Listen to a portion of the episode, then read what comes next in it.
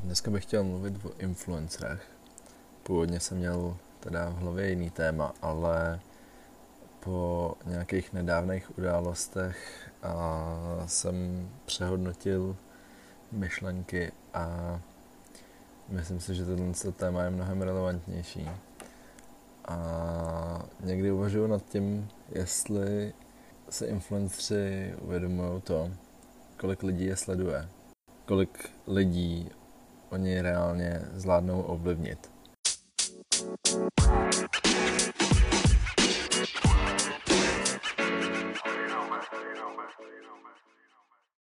Další věc je to, že je vlastně úplně jedno, jestli máte 20 nebo 20 tisíc, nebo 200 tisíc followerů. A vliv na sociálních sítích a máte na to okolí úplně všichni.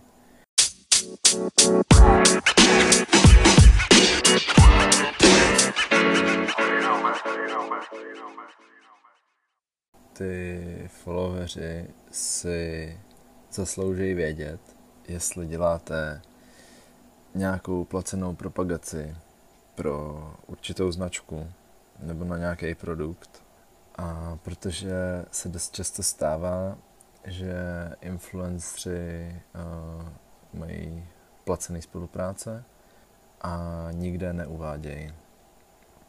V podstatě postují jeden reklamní příspěvek za druhým, který nejsou vlastně nijak označený ani žádným hashtagem, ani vlastně oficiálně teďko dostupným toolem od Instagramu nebo novou funkcí od Instagramu.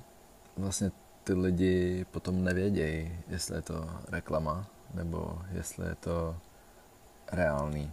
Spoustu influencerů říká, že by nikdy nešli spolupracovat se značkou, která jim není sympatická nebo která nesplňuje jejich zájmy, což si myslím, že není úplně zcela tak pravda, protože když potom vidějí eh, v e-mailu částku, kterou jim zaplatí za to, aby jejich značku zmínili, tak si dost uh, často tohle tvrzení rozmyslejí a nebo jim ta značka začne být sympatická.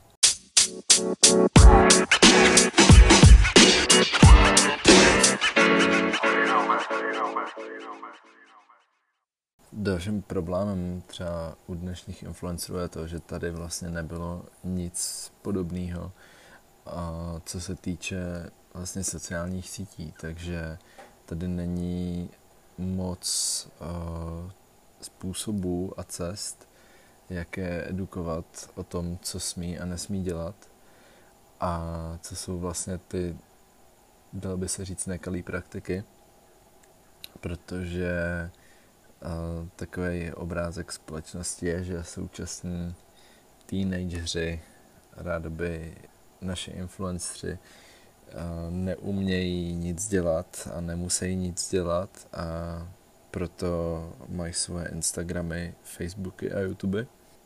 Ale ono to tak úplně není. Nebo ne, aspoň u většiny. Co se týče té tý reklamy, tak je vlastně jejich povinností říct tomu uživateli, že se jedná o reklamu. Protože jinak to je skrytá reklama a to je nelegální a to si oni dost často neuvědomují.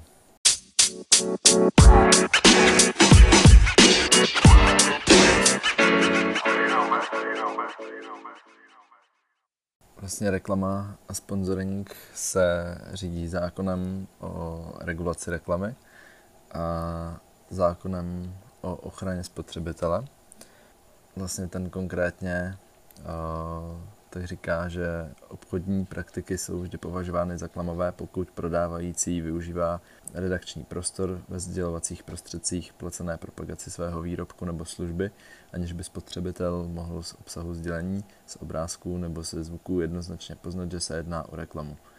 Což v podstatě uh, u influencerů není redakční prostor, je to nějaký médium, ať už je to Snapchat, Instagram, Twitter, Facebook, YouTube nebo nějaká jiná sociální síť, tak je to pořád nějaký mediální prostor, který on nabízí těm inzerentům, značkám pro propagaci jejich produktů.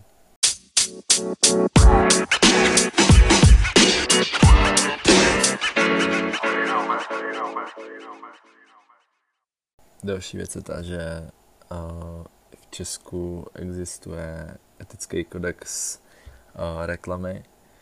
Ten v podstatě ty influenceri nedodržují. V 99% případů vlastně asi ani nevědějí, že něco takového existuje. A to je docela problém.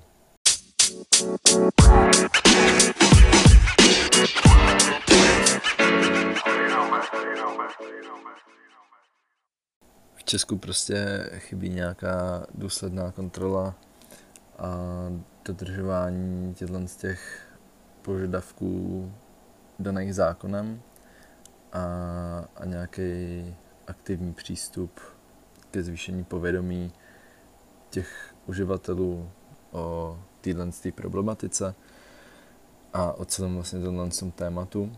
Vlastně edukace těch uh, sdělujícím, takže influencerům.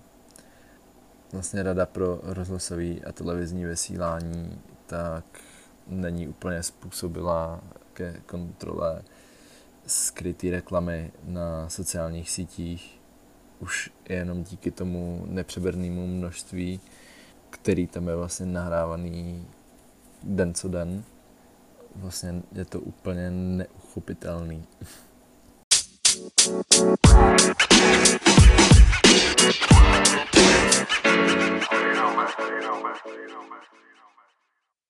Každopádně jsem otevřený diskuzím na tohle téma, takže mi klidně napište na Facebook nebo Instagram. Budu se těšit na vaše příspěvky tomuto tématu. Díky, že posloucháte. Ciao.